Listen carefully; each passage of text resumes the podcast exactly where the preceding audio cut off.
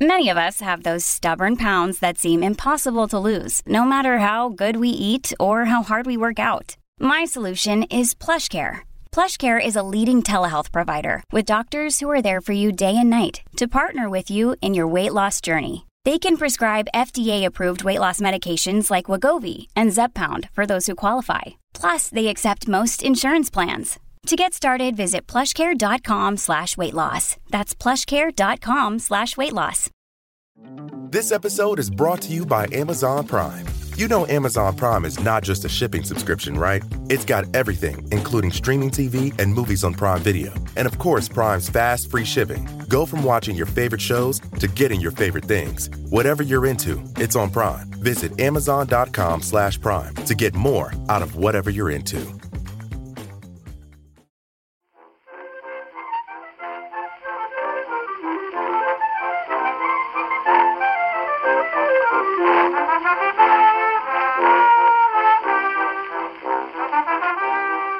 So, how many of uh, uh, have any of you, have anyone gathered around this table seen La La Land yet? I haven't seen it, um, and I'm getting a bit of grief at home because Rachel has this theory that it's, you know, Oscar bait because it's set in LA. But I am a huge fan of the, fa- the film that I discovered from the, the Twitters that you're also a huge fan of, which Les Parapluies de Cherbourg. Yes, Les Parapluies de Cherbourg is one of my favourite films. Incredibly uh, knowledgeable uh, film Buffy wife has never seen. so Well, you know, I feel I'm a slightly ahead of the game on this because it thing does seem to be an homage to. Uh, it, but he says that. The and thing about La he's- La he- Land is he French, the director? No, he's American. But he sounds French. So the thing about Jacques, His Jacques name is- Demy is Damien Chazelle. Damien Chazelle. Il aime bien les parapluies, Oh, peut-être. But he, but so he makes, he's made this film, and he hasn't quite said this, but Jacques, so Jacques Demy makes The Umbrellas of Cherbourg, wonderful film, French musical. Then he makes another film called uh, Les Demoiselles de Rochefort, Yeah. Young Girls of Rochefort, another wonderful film. And Hollywood comes calling, and they say to him in the late 60s, Jacques, You come to America, Carte make blanche. the film you want. Will, you can make what you want. And he makes a film called Model Shop, which is um, Never heard of it. uh, uh, a disaster. It's not a musical. It is incredibly odd. Uh, Horrible! It's known. It's known in the in the industry as model flop for many oh. years. And Jacques Demy never gets to make another film in the states. And you can watch La La Land and think, oh, okay. Th- I tell you what, this is. This is somebody making the film they wish Jacques Demy had made when he got to Hollywood.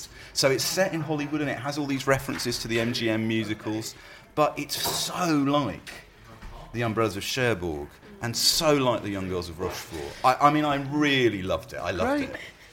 it. Um, should we start this this mofo? Uh, hello and welcome to Backlisted, the podcast that gives new life to old books. We're gathered cosily around the kitchen table in the distressed brickwork bedecked offices of our sponsors, Unbound, the website which brings authors and readers together to create something special. I'm John Mitchinson, the publisher of Unbound. And I'm Andy Miller, author of The Year of Reading Dangerously. And uh, joining us round that table are not one but two special guests this time for uh, a unique uh, episode of Backlisted in both its subject and uh, the promise that has been made that it will be exceptionally foul mouthed. so, um, the first guest. Is um, Dr. Una McCormack, a lecturer in creative writing at Anglia Ruskin University. Uh, she is also the New York Times best-selling author. Uh, That by your own admission. It's love true. that. It's Yeah, New completely York Times true. best-selling yeah. author. She has a, a, a, a sideline in writing novels based on TV and movie franchises, That's right. such as Star Trek, Amazing. Doctor Who, and this will test your age, Blake Seven. Oh, and you, Yeah. and you, of all the people gathered around this table, you are the one who knows most about Blake Seven. Although I know a bit about Blake Seven. That- usually that's true around any table. It's funny when I when I go So to the not, so- when I go to the Blake Seven folder in my brain and, I, and open it, I, I find there's almost nothing in there. I, it's like, I did That's watch it. I very must like have, watching the DVDs. I must have watched. I must have watched many episodes in my young, you know, life. There are life. 52. Oh, they're incredible. Isn't that the same as uh, Star Jo- Trek our- seventy five? Isn't it the original? And- oh, I can't remember. Our Georgette Heyer episode will follow in several hours' time. yes, we should say that our other guest is Cathy Rentzenbrink. Cathy is an author uh, and associated with the bookseller, and like all the best people, a graduate of the Waterstones Academy for people who sell books well.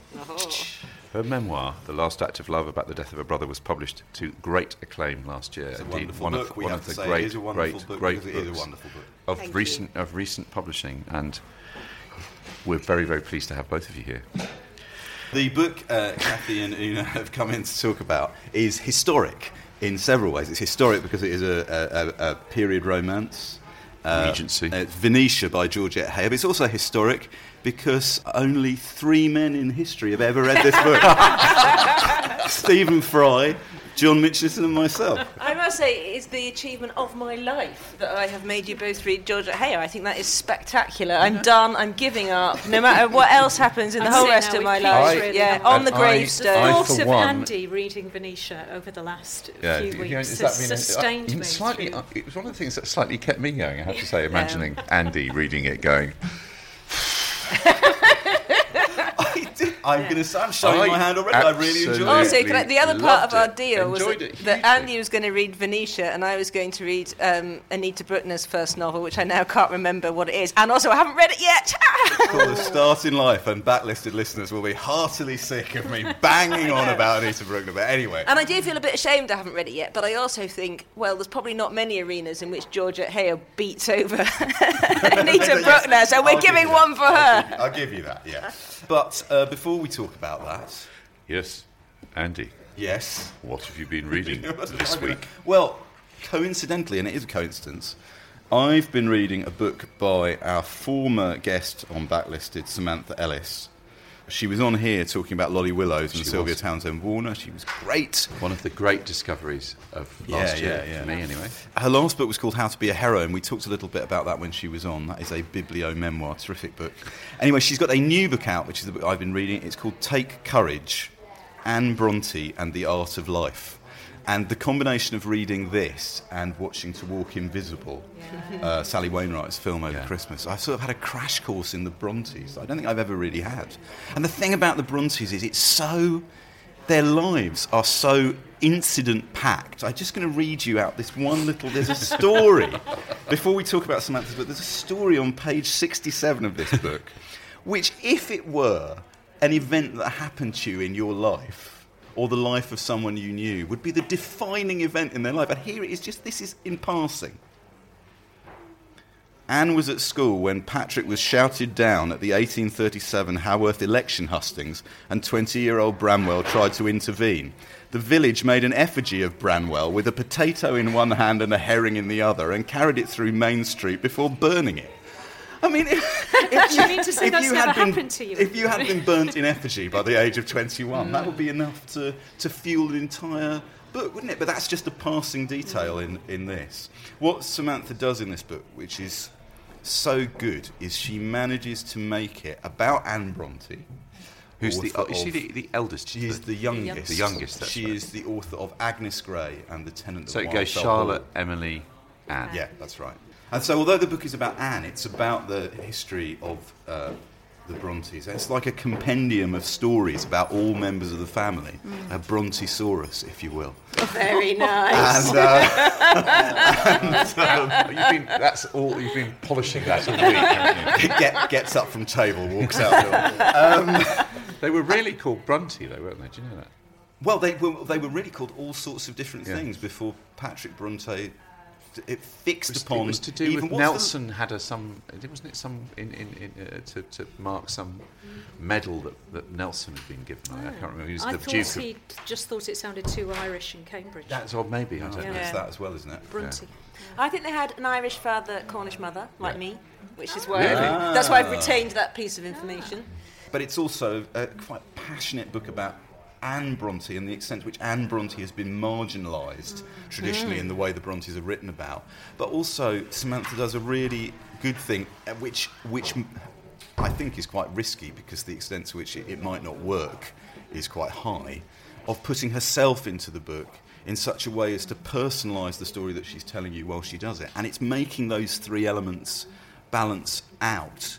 Uh, which is, I think, what's so good about the book. It really moved. I found it very Right. moving. Cathy, you've read it. haven't you? Yeah, I have. I just loved it, and it was such a treat. It was a it was a treat. I read it. I was on the, sort of the road doing various festivals, and of course having to you know, I'd read all the books already, but then having to sort of like revise three books for a panel that afternoon, another three books, and that was the book I was reading when I was just reading for my own pleasure. That was was Yeah. no job, and it was just beautiful. It was like it palate cleansed me and intrigued Yes. and amused me all at the same time. I did think um, Charlotte doesn't come out of it tremendously well. I didn't feel. She doesn't. I yeah, I don't think she's terribly keen on Charlotte while acknowledging her as a great writer because she, the portrait she paints of Charlotte in this book is of somebody who was sort of that famous phrase about Paul McCartney and George Harrison that uh, Paul McCartney was always.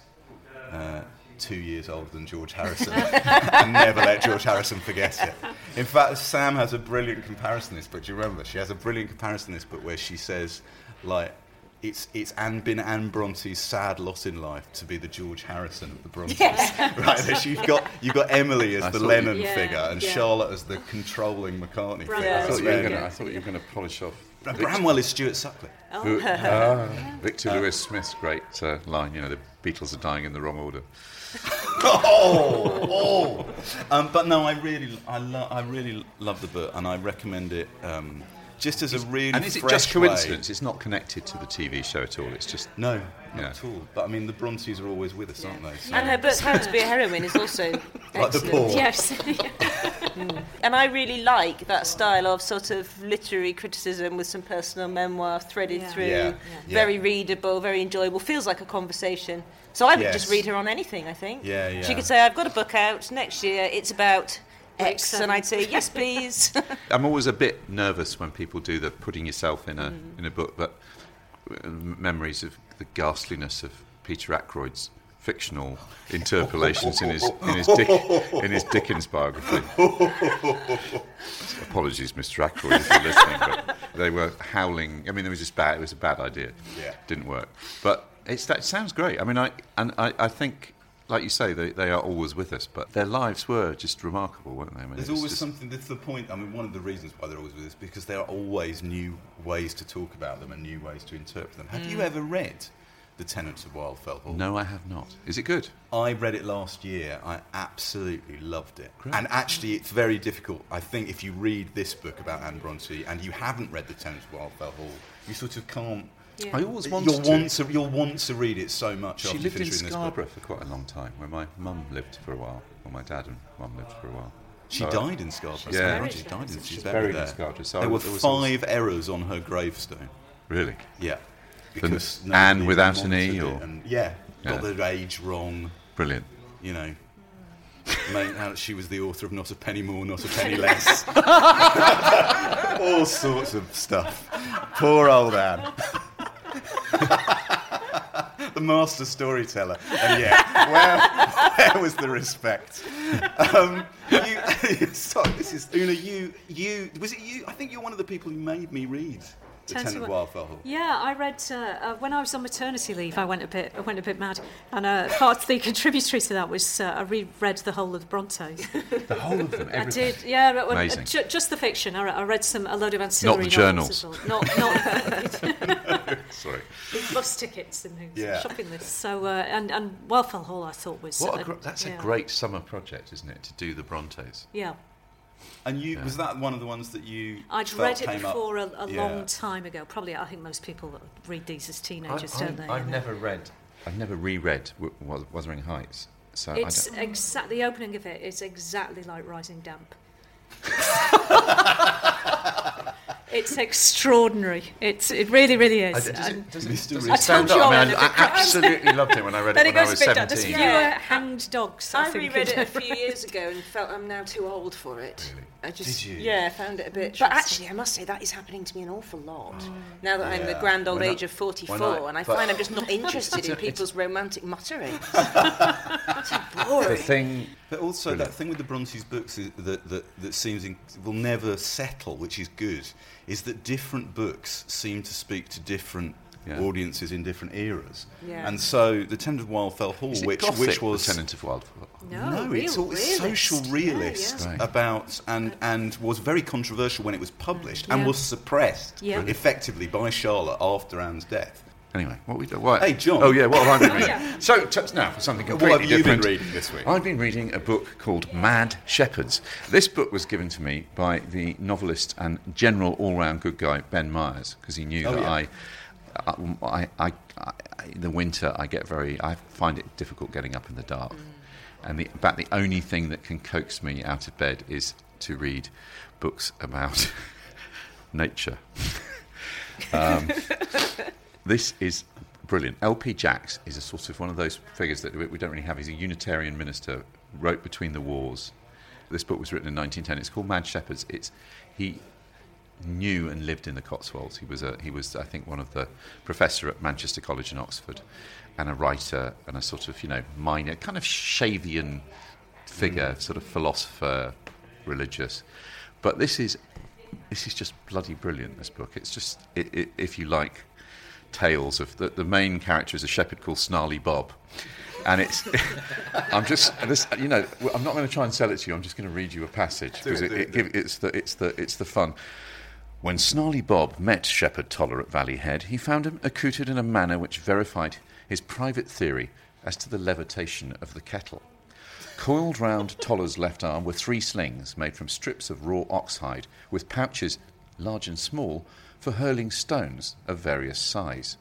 Slung over his bag was a big bag, also of leather, which contained his ammunition, smooth pebbles gathered from the torrent bed, the largest being the size of a man's fist. Strapped round his waist was a flint axe, the head being a beautiful celt which Toller had discovered long ago on Clun Downs and skilfully fixed in a handle with thongs. This is the sentence that I love. In the days of Toller's first madness, it had been his habit to wander over Clundowns equipped in this manner. He had lived in some fastness, uh, fastness of his own devising and supplied his larder by the occasional slaughter of a stolen sheep, whose skull he would split with a bow blow from the flint axe. The slings were rather for amusement than hunting, though his marksmanship was excellent and he was said to be able at any time to bring down a rabbit or even a bird. All day long he would wander in unfrequented uplands, slinging stones at every object that tempted his eye, and roaring and dancing with delight whenever he hit the mark. He was inoffensive enough and had never been known to deliberately aim at a human being, though more than one shooting party had been considerably alarmed by the crash of Toller's stones among the branches or by his long range sniping of the white clothed luncheon table. On one occasion, Toller had landed a huge pebble the size of an eight pound shot into the very bullseye of the feast, to wit, a basket containing six bottles of high tech special, special reserve. It was this performance which led Sir George to report the case to the authorities and insist on Toller being put under restraint. it's just. What? So, I mean- sorry, I'm, I'm unclear. So- is this fiction or non-fiction? I it's you know what I'm still at the end of it. I'm I think it's non-fiction, but I think it's fictionalized non-fiction. It says literature. I mean, it's it's on in a in a list. Uh, it's it's published by Oxford University Press. The stories are just. I mean, if you like rural stories of mad shepherds, Yeah. and Snarly Bob is, of course, the you know the font of all wisdom about these things. It's and the thing about shepherds is they don't really live in towns. They don't live in anything. They live up on the downs with their mm. sheep, and they so it's a kind of yeah, it's a record of a lost world. It's got lots and lots and lots of funny. I must say the blur. I'm looking at the Yeah. blurb while you're talking to them. There's some terrific stuff on the blurb. Other characters are shoemaker Hankin, the parson's wife who used to be an actress. A It's- continuous vein of dry humour runs throughout the book, which manages to be absorbing and charming without being over I, sentimental. I have had many Sold. on in, in, on a week, a week of indifferent weather. I have to say, and dark mornings. I mean, I opened the last Monday. I opened the curtains of that thing, and nothing happens when you open the curtains. Is it the darkness is Hmm. so absolute outside? It's been a it's been a joy. L.P. Jacks, Mad Shepherds, Hmm. This published by This isn't in print at the moment. I don't is it? think, I it is, but I, if you can find it, I think you might be able to, you know, a books it. If you like, you know, tales of eccentric uh, characters from rural life, this is the one for you. Also, it, the title I appre- I like the title. How Mad- could you- What should we call this book? Mad Shepherds. It's about mad, Mad shepherds. Shepherds. That's what it says on the yeah, tin. we call- let's call it Mad Shepherds. I Yeah. bought Brilliant. this book hoping Great. for it. But We'll pick this up again after some adverts. Stay tuned to this. This episode is brought to you by Amazon Prime. You know Amazon Prime is not just a shipping subscription, right? It's got everything, including streaming TV and movies on Prime Video. And of course, Prime's fast, free shipping. Go from watching your favorite shows to getting your favorite things. Whatever you're into, it's on Prime. Visit amazon.com slash prime to get more out of whatever you're into. This episode is brought to you by Etsy. Looking to instantly upgrade your Mother's Day gift from typical to meaningful? Shop Etsy. Now until May 12th, get up to 30% off personalized jewelry, style, decor, and so many other items mom will love. And if you want her to know you put a ton of thought into her present, use gift mode. Gift mode on Etsy takes the stress out of gifting so you can easily find well crafted, original, and affordable pieces from small shops. Just tap or click gift mode on your Etsy app or Etsy.com. Then answer a few short questions about mom, and gift mode instantly gives you curated ideas based on hundreds of personas. Need something original and affordable for Mother's Day? Etsy has it. Shop until May 12th for up to 30% off gifts for mom. Terms apply. So let us turn to Mrs. Heyer. Miss Heyer? Miss Ms. Heyer, yeah. Miss Heyer. Mrs. Rougier. Thank you. It's First of several corrections that will be occurring. Or Dame Georgette. to So. Dame Georgette. So Cathy, you chose this book, Venetia. Mm. When did you first encounter this book or Georgette Heyer's novels?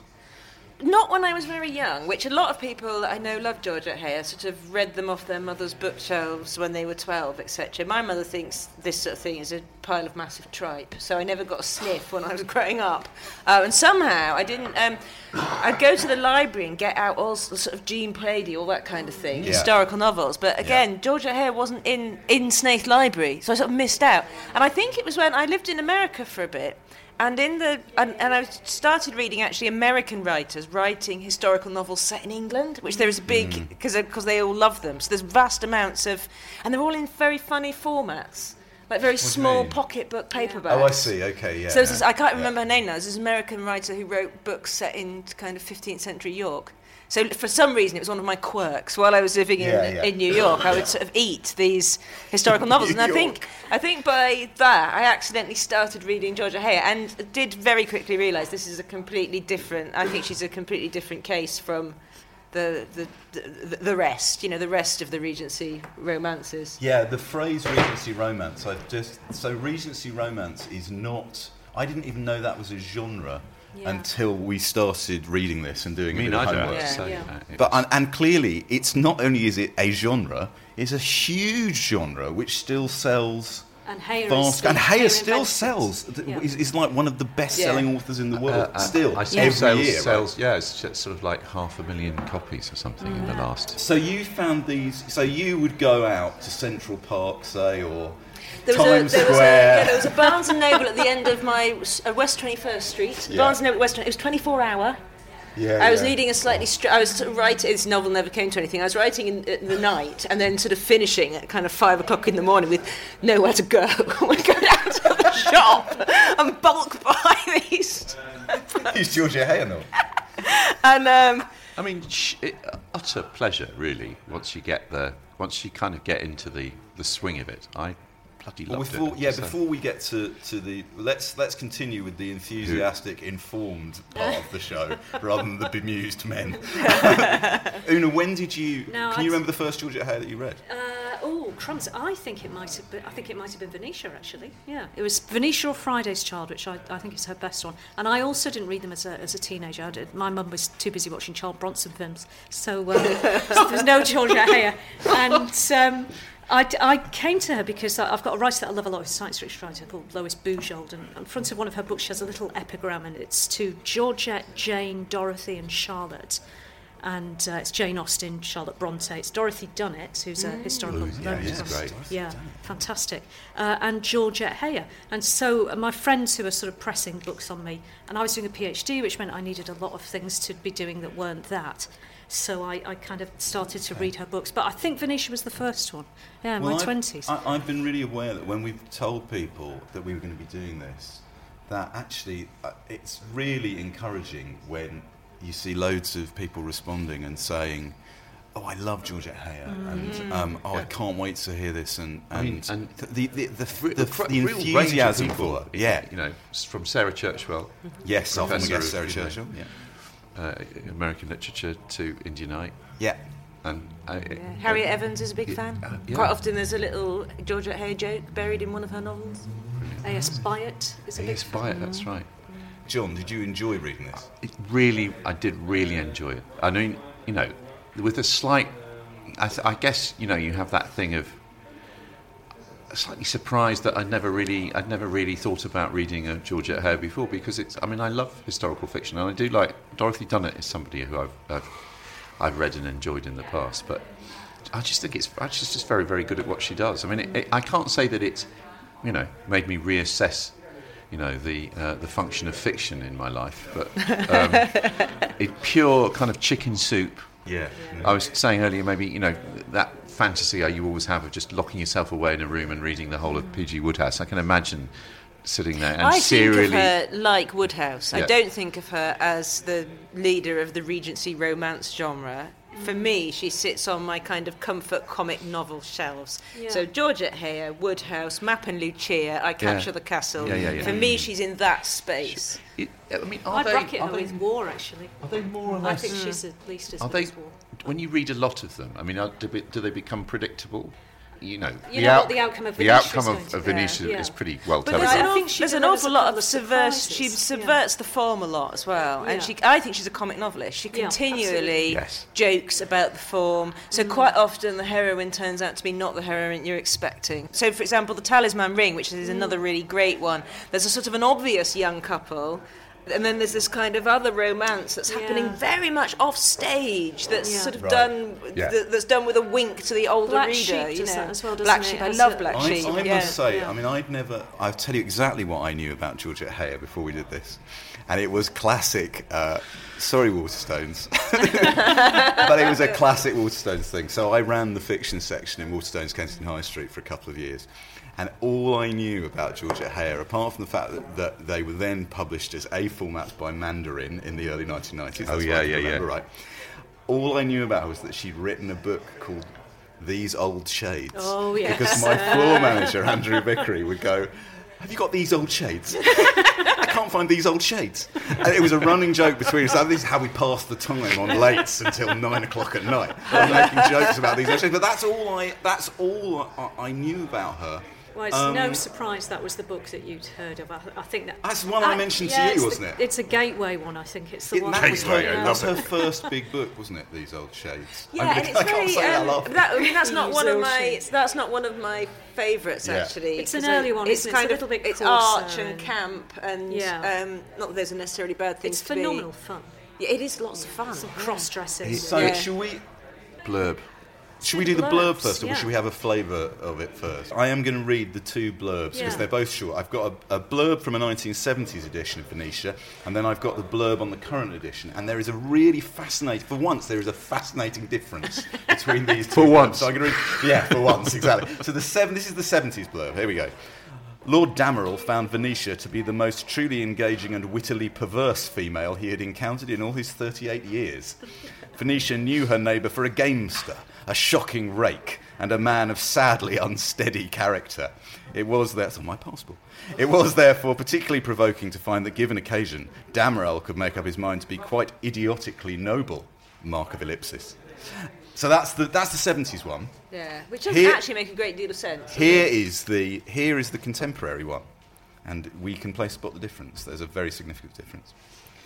In all her 25 years, lovely Venetia Lanyon has never been further than Harrogate, nor enjoyed the attentions of any but her two wearisomely persistent suitors. Then, in one extraordinary encounter, she meets a neighbour she only knows by reputation, the infamous Lord Damerel, and before she realises it, finds herself egging on a libertine whose way of life has scandalised the North Riding for years. What is the difference between those two blurbs, everybody? Well, I would say that Venetia took more of a centre stage on the Yes. second one, and Exactly. that Damerel is the focus of the first. I would also say that in the later one, the blurb is catching up with the intent of the book. Yeah. Mm. rather than the other way around. right. And that I is why I think agree. Georgette Heyer is amazing. And also, I'm not surprised A.S. Byatt likes her mm. because one of my other favourite novels of all time, if I can go a bit off topic, is Possession. Yeah.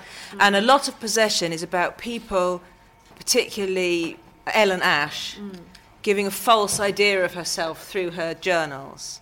Yes. Mm. And I think that is so much of what Georgette Heyer is doing in her novels. Is she's sort of she's yeah yeah I'm the queen of Regency romances whatever, mm. but she's also continually joking and telling jokes and doing I found- something completely other. I found it very witty, I must say, Yeah. which I wasn't expecting. So when, when it started, when I, when I started reading it, I thought, oh, well, okay, this is, sort this is quite Jane Austen, isn't it? But it's, it's easier than Jane Austen. Yeah. I wonder what else it's going to do. And actually, you're right, Cathy. She assumes the reader will be familiar with that. Yeah. And then she starts doing subtle but interesting things with it hmm. to keep you and reading and assumes keep that you... the reader knows her books as well. I think there's a, you know you've this is Yeah. late on in her career that you've read a lot of Heyer. What's she going to come up with this time? Oh, you know, I'm three quarters of the way through. How's she going to get them together? But uh, so each time she's having to think up a new trick, and I think on the whole she does do it. I I also really think one of the things I really liked about this book as it went on is you've definitely got it's a story about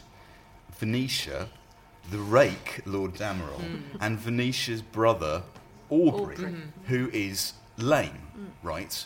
And she presents to you these th- your sympathies are with these three outsiders. Yeah. Mm. You're constantly being shown Yeah. how they can't be free in this very restricted society in which they've been born. Mm. And they almost form like a separate family group. Mm. You've got like Venetia as the mother, Damerel as the father, and, and Aubrey as the, as the son. And I was also thinking, only once does she use the word libertine in relation to Damerel. But libertine is the right word. It's that mm. it's liberty, it's freedom. He mm. wants to be free to do what he wants to do. Venetia wants to be free to marry who she wants or not Or marry. not marry. And the Yeah. arrival of the marriage is what disrupts the household. The arrival of Yeah. Conway's bride is what completely kicks that into touch and it breaks that up. It sort of disestablishes what's going on, and it means they have to move away from the house where they're living in this fantasy into some sort of different settlement. I think Conway is one of my absolute favourite characters uh,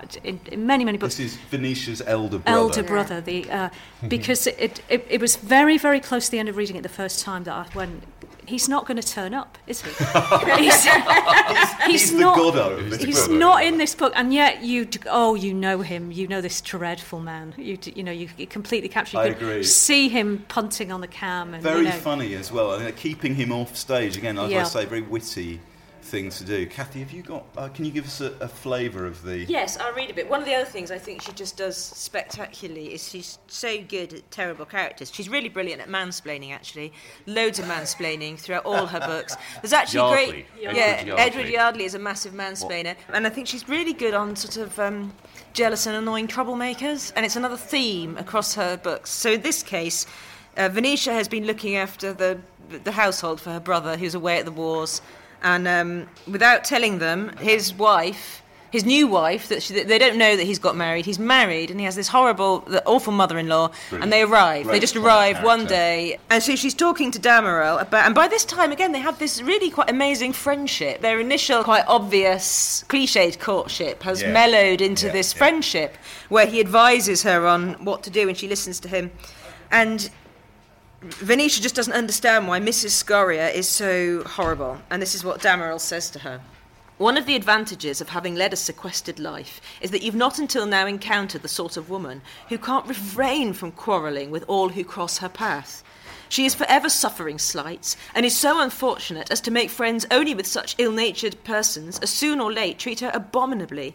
No quarrel is ever of her seeking. She is the most amiable of created beings, and the most long suffering. It is her confiding disposition which renders her a prey to the malevolent, who from no cause whatsoever invariably impose upon her, or offer her such intolerable insult that she is obliged to cut the connection.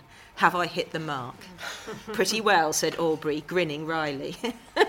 She's. Uh, I always think of Mrs. Scorrier as a version of the best villain in English literature, which is Mrs. Norris from Mansfield Park, yes. the evil, evil aunt. Um, but I, Scorrier's just like her and has power, little power over people and, and wields it for evil. And always is sowing the seeds of her own destruction Yeah. all the time because she just can't let well alone and will eventually be rooted by Yes. whoever. Mm. You were talking, Cathy, about Edward Yardley's Yardley splaining. he, he- I've got a really brilliant little bit here that Matt and I were discussing this, but where we, we both spotted it made us both laugh out loud. So they're in London. Uh, he's visiting Venetia in London, isn't he? Yeah, he's, he's, he's particularly annoying on that Yeah. visit, isn't he? Kind of smart. Yardley laughed heartily, saying how well he knew Venetia's literal mind, and promising to show her some places of interest which he ventured to think she might not yet have discovered. He himself had twice visited London, and although on the occasion of his first visit he had been too much amazed and bemused to do more than stare about him, when he came for the second time he provided himself with an excellent guidebook. the idea in which he sees no, there's no. I've got, I've been twice, and I've got a guidebook. Let me, let me, let me squire you round. You're merely living. yeah. There's another brilliant bit where he says to her, Allow me to know that I know you better than, that you, know, yourself. Yeah. So she does another thing. I was very grateful. I promised I would mention this. My friend Catherine Musket, aka Complete Reader, on uh, Twitter, sent me an essay that she'd written for her degree about Georgette Heyer and intertextuality. Mm-hmm. And she had, as luck would have it, Venetia was the book that, that Catherine focused on. This essay is really good. And it's full of interesting bits and pieces. And th- I just want to read this. Listen to this she spots that Heyer has a thing that she likes doing in her novels of having characters quote Shakespeare to one another mm. without ever acknowledging to the reader that that's what they're doing.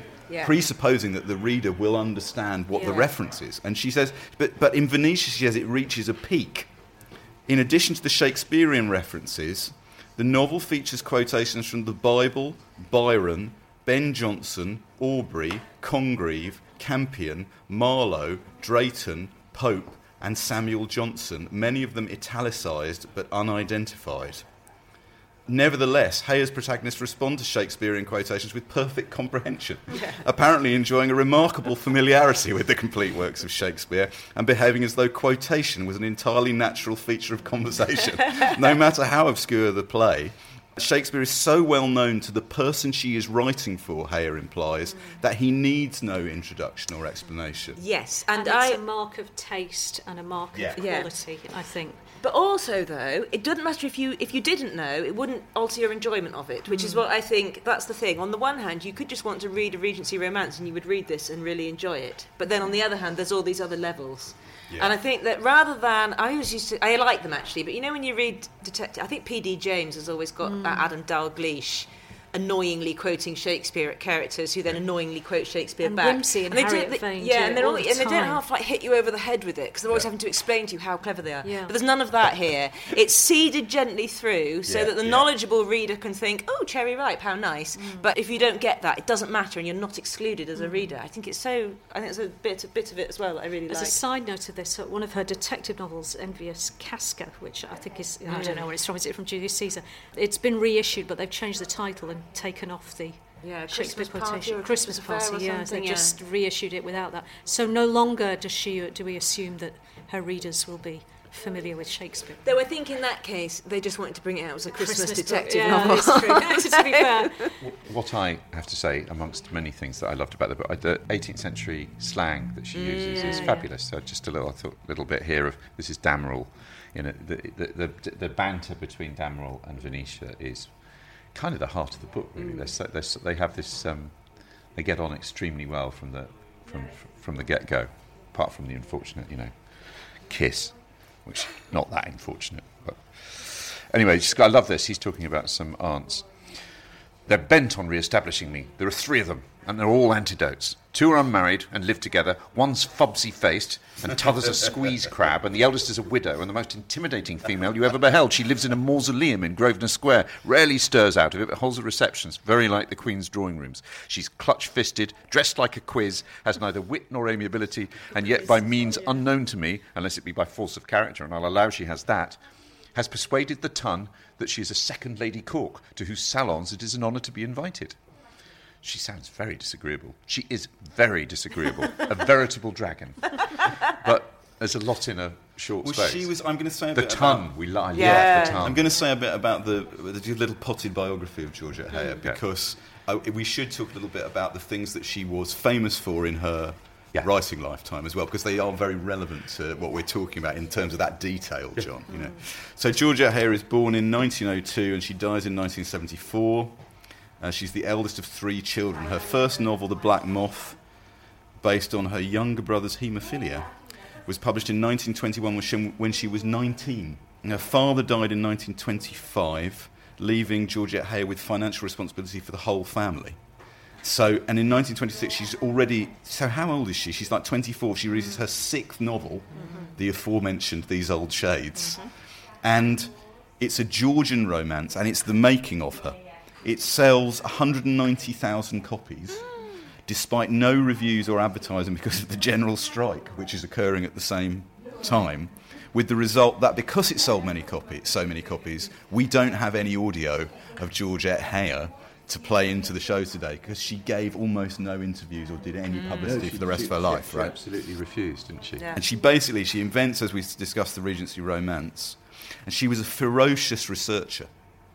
So the books are full of very specific primary research that she found not just in books. She had like a library of a thousand mm. books, but also private letters that she would buy at auction to try and squirrel out particular details about costume or language. And she was active in the courts pursuing other writers who had ripped her off. And she could mm. often prove that they were using language which she had uncovered, specifically in a private letter. But she also she didn't always get very good reviews. She, I have a reference to her here as mistress of the sheerest kind of romantic fluff. Mm. And she wrote an essay for Punch. I don't know if you've read this, called How to Be a Literary Critic. this is her response to, to some of those reviews. If, when you are first handed the latest work of one whom you suspect to be your literary superior, you feel that it would be effrontery for you to criticise, do not decline to do so. Remember that no qualifications are necessary for a literary critic, and that furthermore, this is the day of the little man.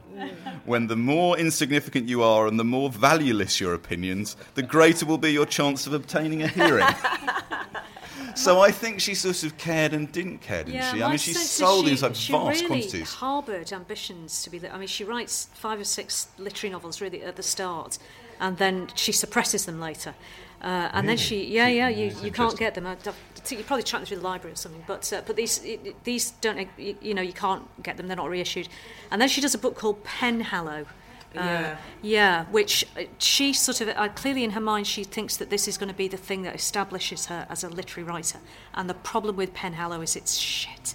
It's a really, it's a really bad, it's a really bad um, book. I read somewhere, and I don't remember where. I thought Penhallow, she it was purposefully bad because she wanted to break her contract with that publisher. Is that no, she. true? Oh, I, I, my impression was she. Did, well, no, no. That's what I- that's- I don't know where I have that it. information And from, I, but I think she's going to be. You know, she thinks it's going to be, but it's a oh. terrible, terrible It's an awful novel. Yeah. But then what she does, and it's, it's not badly reviewed, but what she, it's tepidly reviewed, and I think it's not the breakout book.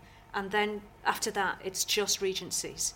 But the next book is Friday's Child, and that is that's brilliant. And that's, that's, and that, is that the yeah. breakout Regency uh, book for her then? No, t- these old shades is the Shades. breakout. Yeah, right. But after Penhallow, it's, the, the crime drops off. There's no more literary. It's just the Regencies, and the, but she really, you know, she's not a very likable person. She does. You're right. She doesn't come across as terribly likable. There's a br- brilliant quote here about how annoyed she was. She's constantly being harassed for tax. She's Yeah, yeah. constantly having tax problems. She writes Venetia to pay a tax bill. Does she? Right. she Yeah, yeah. says here. She said, "Oh, these tax bills." She says, "This is in a letter to her lawyer." I'm getting so tired of writing books for the benefit of the Treasury. and I can't tell you how utterly I resent the squandering of my money, underlined, on such fatuous things as education. and making life easy and luxurious for so called workers. I mean, I, I think we can guess. It's, it's time has come again, Andy. she, she took back control. She hated the modern age, didn't she? She, was, she would often Yeah. in, inveigh against the, the, the wretched time to be alive, and she, she despised the whole sort of the, the industry of publicity and uh, and you know authors talking about their work, and I But think she was very concerned about doing a good job. Yeah. And, and obviously very concerned about sales. John was talking about the the use of slang. She's so Brit. There's like I must try and work into my everyday. I want to be. I Yeah, my everyday funny. use. Her euphemisms, her, mus- her euphemisms for drunk are brilliant.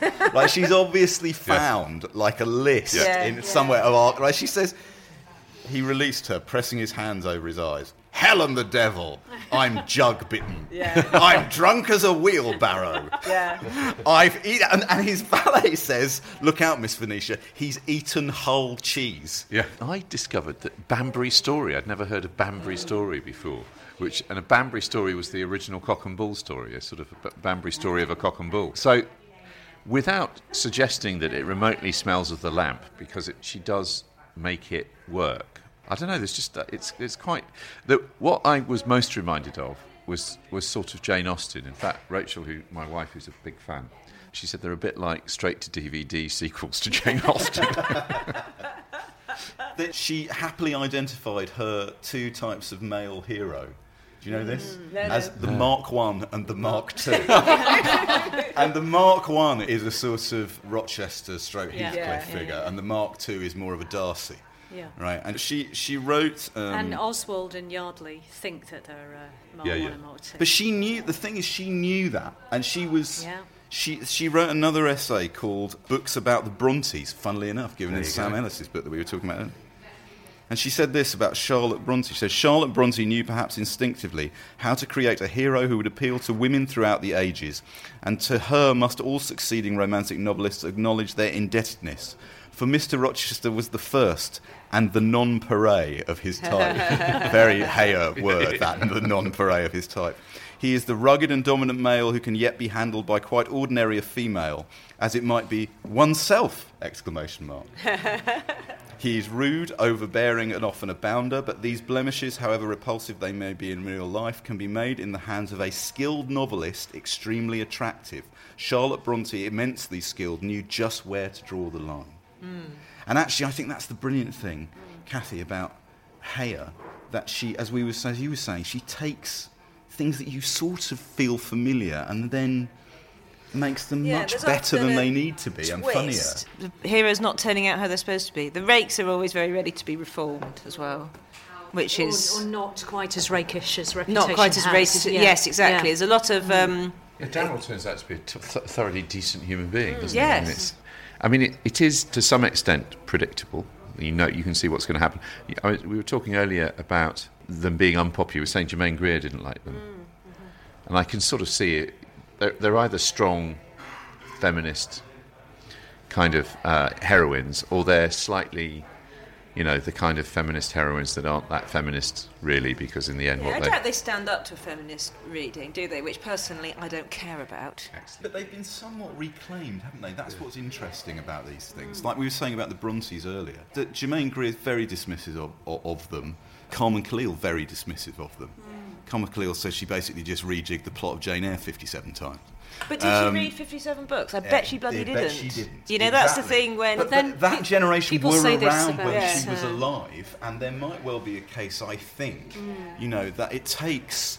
This is a very Welbeckian idea. that, that what happens is critics never change their mind; Yeah, yeah. they Peop- just die, and then another generation of critics comes up and takes their place. I think this is the first time Welbeck and Georgette Heyer have been But not the bookend, last. Not the bookended in a, in a Probably never when, Yeah. when Miller and I are on the chat. It's true. Very true. Very true. I mean, I do think you would have to have a sort of, you know, as they say, a heart of stone, not to. I mean, to, to just sheer pleasure of, the, you know, she's a she's a very good she's a very good storyteller, a master storyteller. Just she is though. I thought I it thought it was. was- I- and it I moves really like enjoyed it. I mean, the the moment Yeah. where the um, the wife arrives, Conway's wife, she kind of puts an appearance in. You pull back from the book and you go, "That is bang on halfway." Yeah. And now Yeah. we've Yes, just we've turned noti- the motor and we're off that again. too, and I- then I think you've yeah. said something about three quarters of the way through. Yeah. She's not messing about. This is this is a fine tuned so thing. why why this one, Cathy? Yes, good question. well, it, c- th- see, they're, they're not all good. Some of them are Yeah. peculiar. So I have a kind of a handful of favourites. And actually, it was just this was the one I fancied rereading most. Great. Because because I read them again and again and again. I read them all the time. I'm, I've got a shelf of them. And usually, because I can't read new things before going to sleep, because if it's any good, I don't go to sleep. I stay up all night reading it, which is obviously nice on a one-off, but it's not actually achievable in general. I love these readings, like me having to read consoling tales of rural life to I get me out of bed in the morning, and you having to read books you've already read. I do, yeah. The secret story of this podcast is always the secret anguish of reading. yeah, it's entirely true. I like to think I major in that. That Cathy Yeah. is so you're so good on this topic. Yeah. You know, we don't want anyone to feel sorry for us, but when it comes down to it, you know, I was really I'm just it's not my I hate the phrase, but it's not my comfort zone at all. So I'm trying to Regency I Romance is not when your I s- bag. When I started, uh, when I started reading it, obviously with the eyes of, I've given Andy and John this to read. I started reading it, thinking like, oh god, it's awful, and why did I choose this one? And I should have chosen something else. And then I just got into it and thought, oh fuck it, um, I, it it's okay, you know. Or gammon. you know, I'm so pleased uh, as well, I must add, and this is true. I'm so pleased to have read it. I And mean, I'm- not to have yeah, finished it, but I mean to have, be someone who's read it. so- I'm just a big I feel to a me. little bit. I mean, I, you know, I, I'm interested that we. It's not even. It would. You know, it would never have occurred to us to read a Georgette Heyer, and wh- why that is, and why Yeah. the, the, the sort of the, the fact that there's that there are boys' books and girls' books at all seems to me to be curious. And that these, I'm, I'm absolutely struck by how many really, really smart women who've gone on to be writers or academics. Absolutely, you know, when you say Georgette Heyer, they go, "Yes, she's. I love her." I think she's right on that list of books that loads of people will slag off without never having Yeah. been anywhere near. Yeah. Which, Yeah, let's yeah, face yeah. it, is a long list. And I And- think she was read by men during her lifetime. I think she was. I think she was read Yeah, as a historical novelist. Yeah. Uh, I always just have this idea that she researches so well. I mean, I don't know whether she gets the stuff right about the steel foundries or Stephenson's rocket or whatever it is, and I'm sure it's not Stephenson's rocket because, again, it's not the sort of detail I noticed, so I wouldn't remember it. But there's loads of stuff in that, and also there's quite often, I think it's in that one where you've got a lazy Aristo and his the, the, the sort of the eager young man who is his secretary is trying to make him take an interest in parliamentary matters, and he won't. You know that ki- all those sorts of things. So there's always this very I nicely somebody done said- background. When we were talking about her on Twitter, and uh, maybe it was Complete Reader. She said she was the, uh, she was a, a man's woman. Uh, it's, so she was Mm, she, she liked the company of men. There's a lovely quote. A.S. Byatt quotes: "Heyer knows the ways in which men." Of birth used up their energy when they weren't mm. fighting wars. She knows all about, and this is apparently what men do, sheep breeding, the new crops of turnips, swedes, and mangel wurzels, about coke of Norfolk, Tull's drill, manures, and rotation of crops. And this is what men do, apparently. Yeah, it's true. That's very And it isn't- interesting. That idea that she was published. That what was interesting about her books, Yeah. in publishing terms, and presumably therefore was part, a big part of her Mm. success, was this conspicuous. Sorry, this is a, the, all these words are loaded. Conspicuous is it, it sounds pejorative in some way. I don't I don't mean it to be. This conspicuous research. She did the research Yeah. and she puts it on the page for the reader, Yeah, yeah, yeah. and that's part of the pleasure of Yeah. of reading them. Yeah. I wonder if the equivalent in male terms, to some extent, and I'm sure Mm. people who are listening to this will disagree, but I'm. I wonder if it's rather like uh, uh, Patrick O'Brian. That I- the that the presentation of I think- both I- research Now, and seeming authenticity if you think is that part of the only appeal. men right? read O'Brian, No, I don't I think don't that. know. but I, I'm, I don't think that. No, no, Yeah, let yeah. me clarify what I mean. I Sorry, just think yes. that's part of the appeal of. Oh, of it's the, the Patrick O'Brian's minutiae. books. Yeah, I, yeah, yeah. I think um, I think you're right. I think that there's a cumulative. I can see why you would want to read more than one, because I think there's a often get a sort of in, like yeah. O'Brian. I think that's a really good comparison. There's Yeah. a sort of cumulative effect that you're there's a, there's a whole. I mean, you know, she's she's mistress of this world. Also, I think the wives bought them and the husbands read them. Yeah. And with O'Brian, mm. the I, husbands bought I would and also wives. say I think I think she's you know when she when she's you know she's a good writer. I was just a little paragraph here which I, I noticed. I thought anyone would be pleased to write a paragraph like this. Aubrey remained for ten days at the Priory, and even the weather conspired to make them halcyon days for his sister. There was only one wet and chilly day in all the ten, and then the gold of the mellowing landscape crept into the house, for Damerel had a fire kindled in the library, and its light, flickering over the tool backs of the volumes that lined the room from wainscot to cornice, made them glow like turning leaves. That's pretty good. It's pretty nice. I must say, my editor would have been very uh, cross with her pen about the fact that there are three days or day in quite quick succession, which I never used to notice that sort of Yeah, thing no, until the, the brilliant Francesca Main has made me hyper aware of It's it. It's true. The repetition of words. There's another really nice passage here about. There's a it's very short d- description of London at night. Yes. It seemed as though no one ever went to bed in London. Yeah. And whenever, during a lull in the apparently endless flow of traffic, she dropped off to sleep, she was very soon jerked awake by the voice of the watchman, proclaiming the hour and the state of the weather. She could only suppose that the ears of Londoners had been bludgeoned into insensitivity, and trust that her own would soon grow accustomed to the ceaseless racket. Hmm. And being a well mannered girl, presently assured her aunt that she had passed an excellent night, and was feeling perfectly restored from the effects of her journey. Oh, that's I mean, great. that's Yeah, nice. it's very, isn't that good? Cathy and Una, if we were minded to press ahead Mm-hmm, with Georgette Heyer, should we read other of her Regency romances? Mm-hmm. Should we read her crime? Should we read her, uh, her novels set in other periods of history? Her journals. Yes, yeah, the handful I of think the. Regency, the best Regency romances are the best ones. Yeah. I'd say Frederica is very good. Also, False Colours, which is very interesting. It has identical twins who change places. Identical twin boys who are both 24. And again, there's all sorts of manly stuff What's about that called? Night. Did you say false colours? False Colours. Night. Yeah. Yeah, and um, great. it, and one of them has is very much in the petticoat line. And, until he has to marry a, a girl called Cressida Staveley to save his mother. His mother is a terrible, uh, she's terribly in debt. So he has to save the scandal of his mother. He has to get married so that he can release the trust. And he has to marry this girl. But he goes off to finish with the ladybird in Tunbridge Wells that he's been shacked up with. And then he has an accident. And his brother, who's a diplomat, has to step in and pretend to be him for a bit. And then, of course, they all start falling in love with different people. It's very funny.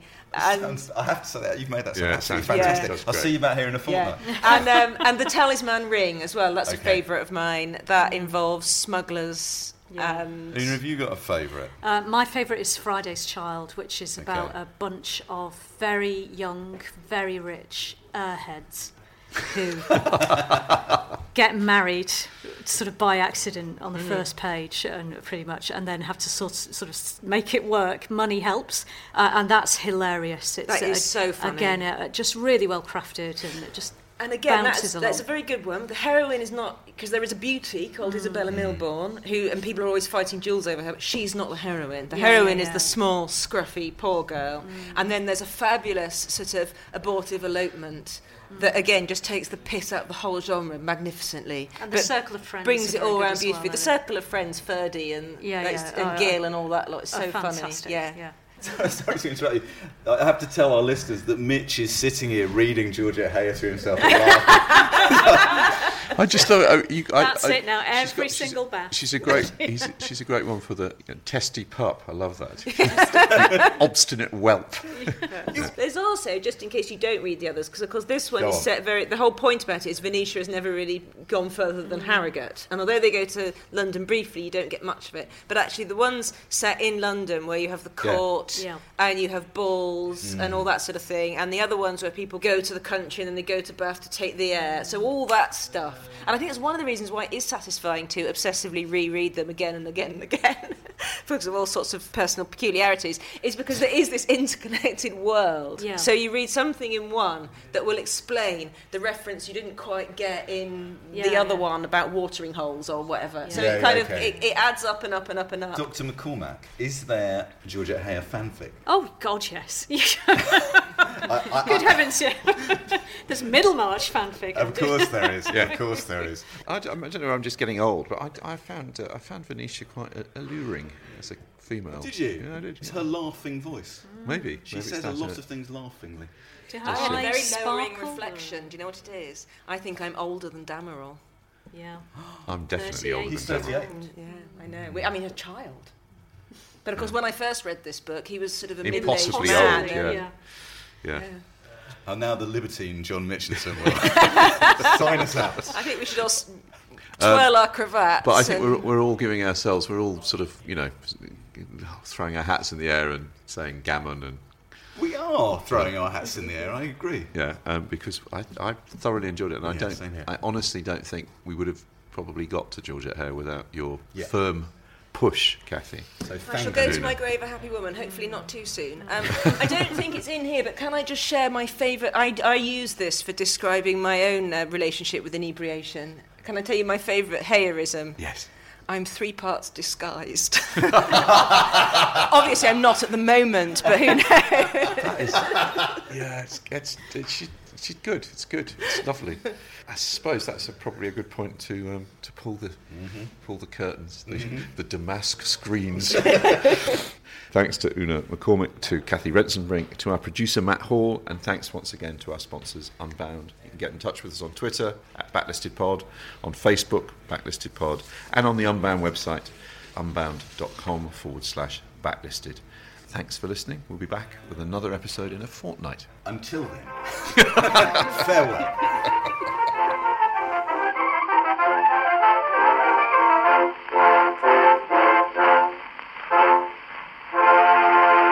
You can choose to listen to Backlisted with or without adverts.